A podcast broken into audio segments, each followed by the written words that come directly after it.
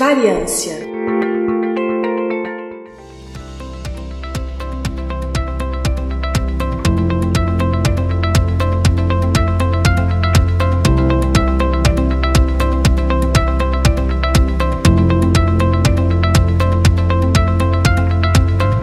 Olá, querida e querido ouvinte do Brilhem, eu sou Igor Alcântara. Estamos começando mais um Intervalo de Confiança, uma distribuição uniforme de pensamento crítico. E hoje é um episódio do Variância. Você sabe que o Variância é um episódio mensal que a gente faz, onde a gente pega um assunto um pouco mais técnico e a gente aprofunda esse assunto. Então são episódios com assuntos um pouco mais fechados, mais específicos. A gente vai num tópico e a gente aprofunda ele, normalmente gravado por uma pessoa só, então para quem já é ouvinte do Intervalo de Confiança já está acostumado. Para quem ainda não é, então fica aqui uma explicação. E o episódio de hoje, ele tá bem interessante. Imagina só que você saiu com uma pessoa e você acha que foi tudo ótimo, foi tudo perfeito. Só que tem 3 dias a pessoa não te ligou, não mandou uma mensagem no Zap, não curtiu nenhuma das suas fotos no Instagram. E aí você fala: cara, essa pessoa não gostou de mim, ou ela não me ama mais, enfim. Sabe essas interpretações, deduções que a gente tem ali no dia a dia? Muitas vezes assim, sem embasamento, sem conhecimento de todas as variáveis, dos vieses envolvidos. E esses casos, inclusive, eles extrapolam o cotidiano e muitas vezes são usados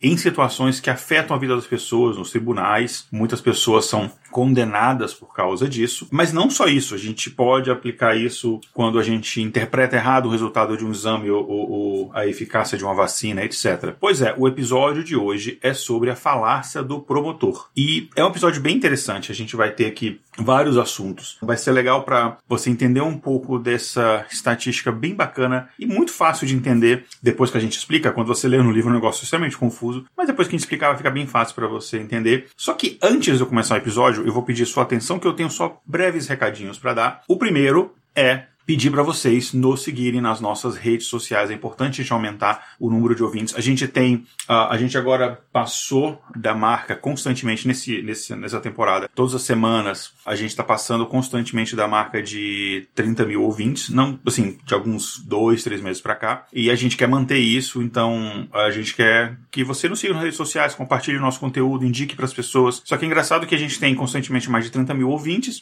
mas a gente tem coisa de 1.000 pessoas seguindo a gente, por exemplo, no Instagram, um pouco mais que isso. Então, assim, é um número muito pequeno ainda. A gente sabe que a vida está tumultuada, mas entra lá. Se você for no Facebook, se alguém ainda usa o Facebook, você pode procurar pela página Intervalo de Confiança e curtir. E no Twitter e no Instagram, você pode ir lá em iconfpod e nos seguir também. ICONFPOD, iconfpod. E se você curte camisetas, canecas e outros materiais assim com temáticas de ciência, você pode ir na nossa lojinha comprar o nosso produto. Isso ajuda a gente a manter toda a estrutura aqui do Intervalo de Confiança. Então você vai em intervalodeconfianca.com.br/loja. E, por fim, uma outra forma de ajudar a gente, além da divulgação, além de, quando puder, vai dar um presente para alguém, não sei o que, a pessoa curte ciência, vai na nossa lojinha, é você também se tornar um apoiador. A gente tem diversos valores, você pode contribuir com valores que vão até desde R$5 por mês, a menos de 20 centavos por dia. Isso ajuda a gente a pagar a nossa estrutura. A gente tem 2 servidores para a gente conseguir manter essa estrutura, o servidor de podcast, o servidor do site. A gente tem despesas pagando editor, pagando mídia social, a gente tem despesa pagando designer para fazer as vitrines, a gente em breve quer começar a pagar também o pessoal que escreve as pautas. Então tudo isso, a gente tem uma equipe de 10 pessoas, então isso tudo acaba custando dinheiro, então você ajudando a gente a custear esses valores é bem bacana. Só para vocês terem uma ideia, o custo mensal do Intervalo de Confiança, ele deve passar de R$1.000, e o valor que a gente recebe no total é muito bom, mas eu acho que não chega a 1/5 disso daí. Então, se você puder contribuir de alguma dessas formas, a gente sabe que a situação está difícil, se não puder a gente compreende, você pode ajudar de outras formas, mas se você tiver ali R$5 ali sobrando, em vez de comprar não sei quanto é que tá uma coxinha no Brasil, vou ajudar com o Intervalo de Confiança, a gente é muito grato, ok? Então, esses são os recados, como eu falei, são muito breves, agora vamos para o episódio. Bom, gente, eu falei então desse negócio chamado falácia do promotor.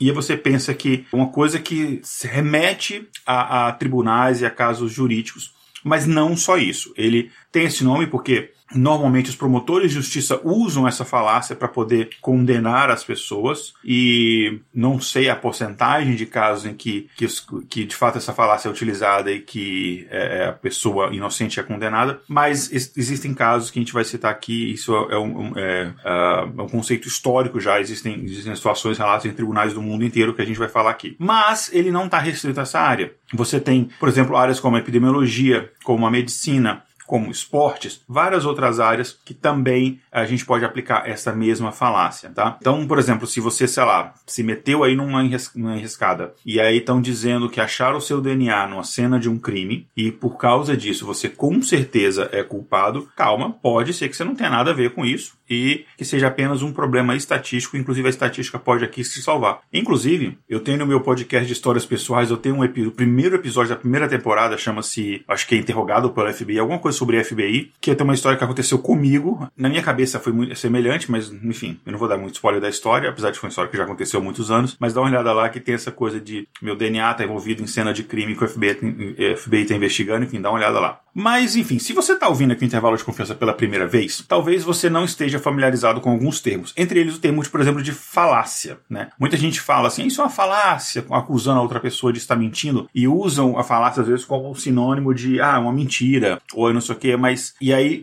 preocupa a gente você tá, as pessoas, não você, nossos ouvintes são diferentes, mas as pessoas estarem usando o termo falácia de forma errada. Então, para contextualizar, quando a gente fala falácia do promotor, o que quer dizer falácia? Inclusive, a gente tem um episódio inteiro recente sobre vieses estatísticos, em que a gente fala, eu falo um pouco de falácia, falo inclusive o que é viés também. Tem um desses vieses estatísticos é uma falácia, né? Falácia da taxa base. Eu acho que a gente tem, se eu não me engano, outros episódios sobre falácias também, então não é o primeiro que a gente fala sobre isso, mas tem algum tempinho, então vamos contextualizar, né? Basicamente, falácia, do ponto de vista da estatística, elas são armadilhas que são causadas por conta dos dados. Você vê o dado, você vê o número, ele te leva a você concluir alguma coisa, mas na verdade isso é um erro. Porque, enfim, o trabalho que a gente faz aqui de estatística, de análise de dados, etc., ele não é tão simples quanto ele parece, né? E a falácia do promotor é uma dessas falácias estatísticas, e ela, inclusive, é muito conhecida, e ela é um tipo muito comum de mal-entendido que as pessoas cometem porque elas não entendem como funcionam probabilidades condicionais. E a base da falácia do promotor é probabilidade condicional. Tá? Eu vou dar um exemplo, depois eu vou explicar o que é isso, mas calma, não vai ser aquela coisa chata de aula de matemática. Eu não acho aula de matemática chata, que fique claro, mas algumas pessoas acham. Vou explicar de jeito que vai ficar bem bacana, vamos lá. Deixa eu dar um exemplo para ficar claro. O exemplo clássico, né? O promotor, ele chega lá, ele tá tentando acusar a pessoa, né? Condenar uma pessoa de um determinado crime. Aí ele argumenta o seguinte, olha, primeiro, se o acusado ele for culpado, a probabilidade de que haja evidência disponível, por exemplo, sei lá, achou um DNA do cara na cena, da pessoa na cena do crime. Então, se ele for culpado, a probabilidade de que haja evidência disponível seria alta, certo? Se você é culpado, há uma probabilidade alta de que se ache alguma evidência de que você é culpado. Portanto, ele chega à seguinte conclusão. Dadas as provas em mãos, então ele mostra as provas, a probabilidade de culpa do acusado também é alta. E esse tipo de falácia, ela é aplicada na análise de evidências epidemiológicas, estatísticas de saúde, tribunais, etc., como eu falei. Mas, basicamente, o que acontece aqui é que as pessoas não entendem o conceito básico de probabilidade condicional. E eu vou dar um outro exemplo para explicar para você, que é o seguinte. Digamos que existe uma doença rara, tá? Eu vou chamar a doença de escrobuloscopia. Inventei aqui um nome qualquer. Escrobuloscopia é muito raro. Ela, sei lá, acontece um caso a cada 1 milhão de pessoas. É raro, beleza? Beleza. Só que é uma doença que só dá, sei lá, em pessoas ricas, por isso a Pfizer, enfim, desenvolveu um teste, que é muito bom esse teste. Se você tem escrobuloscopia, eu tomara que eu consiga lembrar o nome dessa doença que eu inventei até o final do episódio. Se você tem escrobuloscopia, a probabilidade de você fazer um teste e ele der positivo é de 99%, beleza? Se você tem escrobuloscopia, o teste deu positivo, a probabilidade é dar positivo, é 99%. Se você não tem escrobuloscopia e o teste deu negativo, a probabilidade do teste dar negativo é também 99%. Ou seja, a taxa de verdadeiros positivos é de 99%. A taxa de verdadeiros negativos também é de 99%. Né? Lembra, pessoal que tem um pouco mais de conhecimento de estatística, essa taxa de verdadeiro positivo a gente chama de sensibilidade, a de verdadeiros negativos a gente chama de sensitividade. Então, basicamente, são duas estatísticas importantíssimas quando a gente trabalha nesses cálculos de você está comparando o teste com o resultado real, né? A gente usa muito machine learning, faz aquelas matrizes de confusão, aquelas coisas, o pessoal que trabalha com isso está acostumado. Beleza. Então, olha só. Fiz o teste para estrobuloscopia, deu positivo. Qual que é a probabilidade de eu ter a doença? Você vai pensar assim, 99%, você acabou de falar pra gente. E se eu te falar que, sei lá, deve ser mais ou menos uns 50 e poucos por cento a probabilidade de eu ter a doença? Aí você fala assim, você tá ficando maluco, você não sabe mais ler número. Você tá fazendo um podcast, esqueci, tu parou de estudar, não sei o que tá acontecendo com o Igor, tá bebendo demais, fez aquele episódio lá de cerveja e não se recuperou do porre até hoje. Calma, que aqui é que tá a armadilha. E eu fico muito triste, porque eu vejo os livros de estatística e o pessoal faz um trabalho muito porco de explicar isso, porque eles focam muito na equação, no teorema de Bayes, e eles não explicam o conceito, o senso comum, que quando eu pegava isso para explicar para as pessoas, e eu explicava assim, as pessoas, ah tá, agora eu entendi. Qual que é a questão? Se você tem a doença, a probabilidade do teste dar negativo é 99%, tá? Então assim, é uma probabilidade condicional, mas qual que é a probabilidade condicional? Se você tiver a doença, então este aqui é a premissa. A premissa é, eu tenho a doença, o teste vai dar positivo 99% das vezes. Só que, se eu fiz o teste negativo, se eu fiz o teste positivo, não é a mesma condicional. Veja bem, na primeira condição é, qual que é a condição que eu sei que é verdadeira? Eu tenho a doença. Essa é a minha condição. Qual que é a probabilidade que eu estou calculando? Dado que eu tenho a doença, qual que é a chance, qual que é a porcentagem de teste quando dá positivo? Qual que é a probabilidade do meu teste dar positivo? 99%. Só que, se eu fiz o teste e deu positivo, eu não sei se eu tenho a doença. Ou seja, é a probabilidade inversa. Como se a primeira fosse a probabilidade de A, dado que B seja verdadeiro. Aqui eu estou fazendo a probabilidade de B, dado que A seja verdadeiro. Certo? Então, assim, não é que eu tenho uma doença, e eu estou explicando isso várias vezes, parece que é repetitivo, mas é para ficar muito claro. Não é que eu tenho uma doença, dado que eu tenho a doença, eu sei que eu tenho a doença, isso é um fato, qual que é a probabilidade do teste dar positivo? Não, é o contrário. Dado que o teste deu positivo, ou seja, essa é a minha condicional, qual que é a probabilidade de eu ter a doença? É o contrário. Quer ver um exemplo fácil de entender isso? Se estiver chovendo, dado que está chovendo, eu vou levar um guarda-chuva quando eu vou sair para a rua, certo? Então, se eu tenho certeza que está chovendo, eu olhei pela janela, está chovendo, eu vou levar um guarda-chuva. Beleza. Agora, você concorda que é diferente de eu falar o seguinte, dado que eu levei o guarda-chuva, vai chover? O fato de eu levar ou não o guarda-chuva para a rua não interfere no clima. A probabilidade de chover se eu levei o guarda-chuva não tem nada a ver com a probabilidade de eu levar o guarda-chuva se chover. Porque a probabilidade de chover se eu levei o guarda-chuva não depende do meu guarda-chuva, depende de quão comum é chuva na minha região naquela época do ano. E daqui que a gente entra na questão. Quando eu falei que é uma doença rara a estrobuloscopia, um caso em cada 1 milhão, essa informação ela é muito mais importante que a questão do teste. A questão do teste é importante. Aí a gente entra no Teorema de Bayes, que eu não vou entrar aqui porque a gente tem um episódio inteiro do Variância falando do Teorema de Bayes, você pode voltar lá. Mas eu quero saber a probabilidade de B dado que A, sendo que eu tenho a probabilidade de A dado que B, e eu tenho a probabilidade da doença, que eu sei que é um caso em cada 1 milhão. Ou seja, a probabilidade de eu ter uma doença, independente de ter feito o teste, é 1 para 1 milhão, né? Aleatoriamente. Não levando em consideração questões de saúde, de hábitos meus que podem aumentar ou diminuir a minha chance de ter a doença. Não levando isso em consideração, que a gente teria que levar em consideração se a gente fosse fazer um estudo sério, mas digamos que eu tenha a doença aleatória, qualquer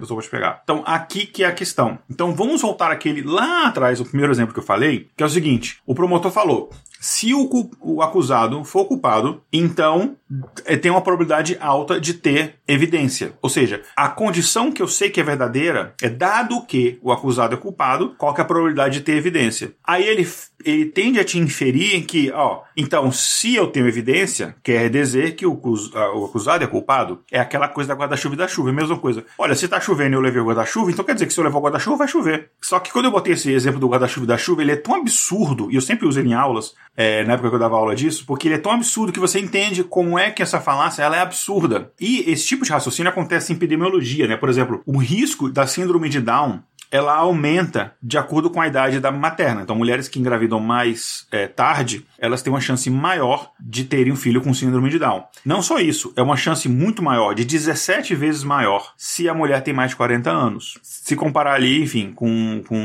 mulheres que têm filhos com menos de 30 anos. Aí você pode pensar, então é fácil supor que a maior parte das mulheres que dão luz a uma criança com síndrome de Down são mulheres mais velhas. Só que tem um estudo que inclusive foi realizado pelo Albert and Berry, que é o título dele em inglês é Prenatal Diagnosis and the Specialist in Community Medicine. Se eu tiver que traduzir aqui meio que de improviso, seria diagnóstico pré-natal e especialidade em medicina comunitária. Então, esse estudo, ele observou que 51% do total de casos de síndrome de Down ocorrem em crianças nascidas de mulheres que têm menos de 30 anos. Mulheres mais jovens. Peraí, mas uma coisa, então não tem...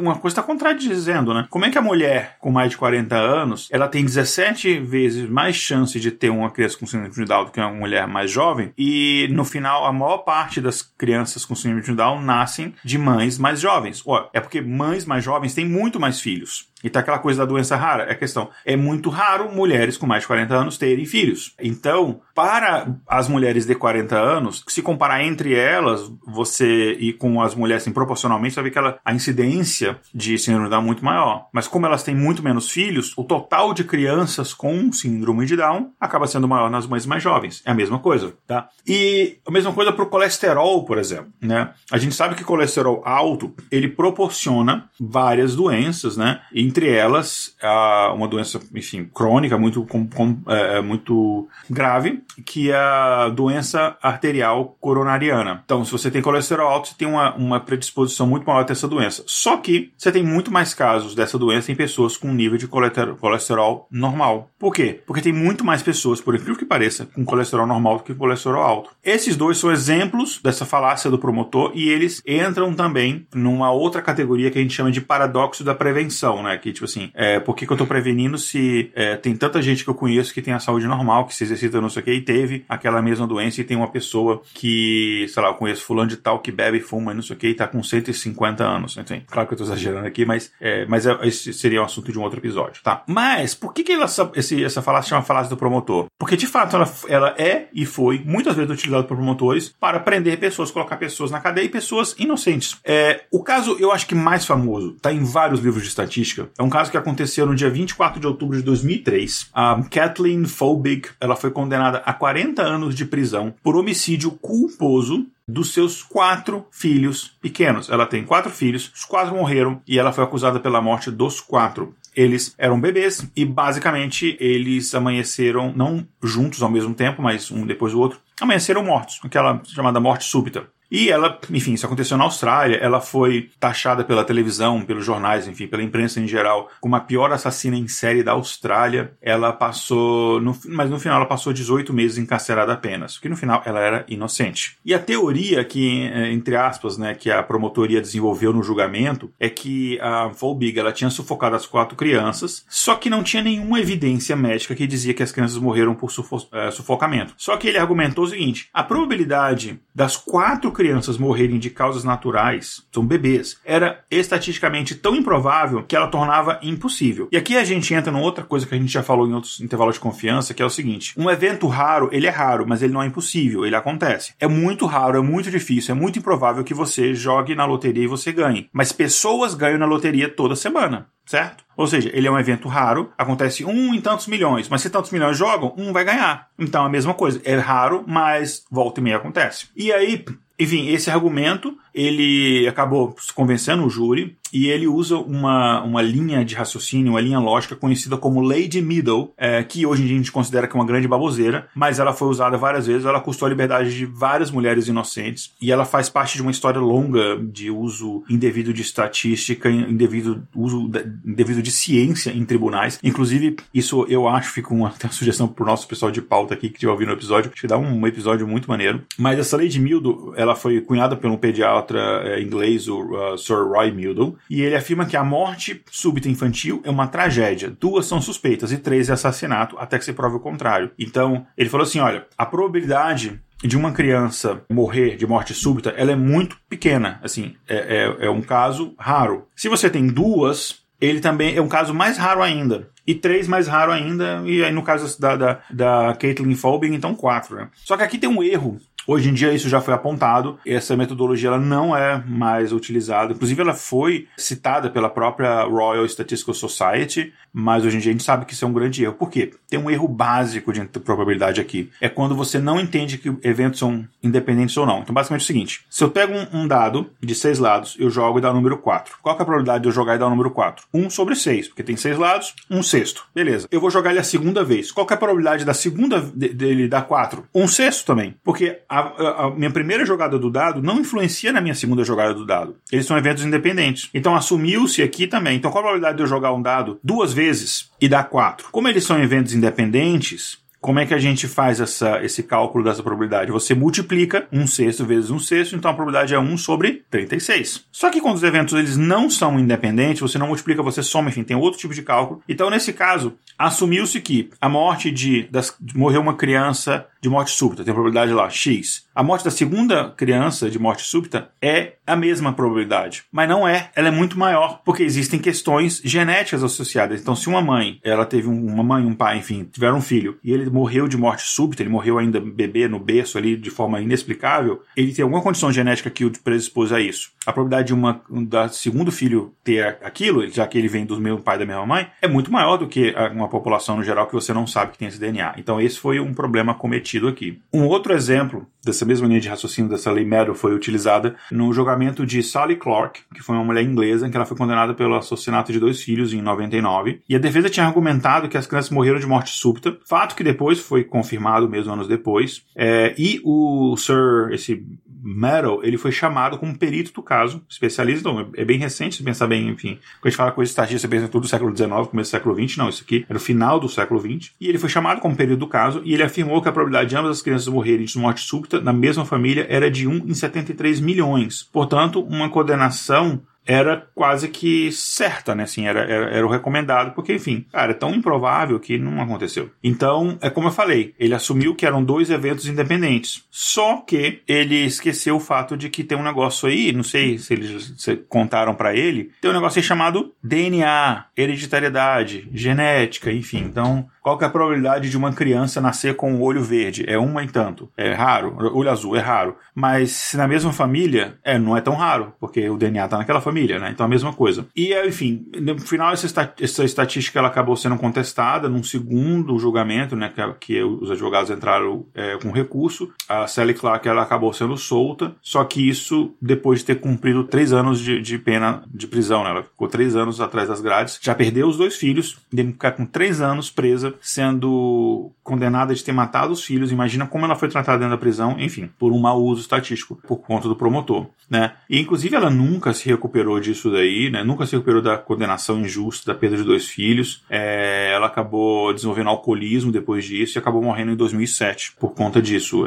Intoxicação aguda por álcool. Então você imagina que não estava de fácil para ela, né? Só que a história não termina aí, né? Outro erro trágico que aconteceu nisso foi na Holanda, em 2003, e dessa vez foi com a enfermeira, né? A Lucia de Berk, que ela trabalhava no hospital infantil, e aí teve uma série de mortes inexplicáveis no hospital que ocorreram enquanto ela estava de plantão, e aí acusaram ela, e ela foi sentenciada à prisão perpétua. E mais uma vez foi usada essa estatística para poder, enfim, já tinha sido isso daí, já tinha recentemente a Sally Clark tinha sido inocentada pelo uso errado dessa estatística, e assim, a estatística continuou sendo utilizada, né? E tinha inclusive uma testemunha, que era uma testemunha especialista, que era uma psicóloga, e ela descobriu que a chance da De Berk estar presente em tantas mortes inexplicáveis era de 1 em 342 milhões. Portanto, ela deve ter feito alguma coisa para matar. E não tinha nenhuma evidência que ela tinha feito nada. Só que, enfim, no final, ela acabou sendo, de fato, condenada à prisão perpétua, né? E eu não tenho informação se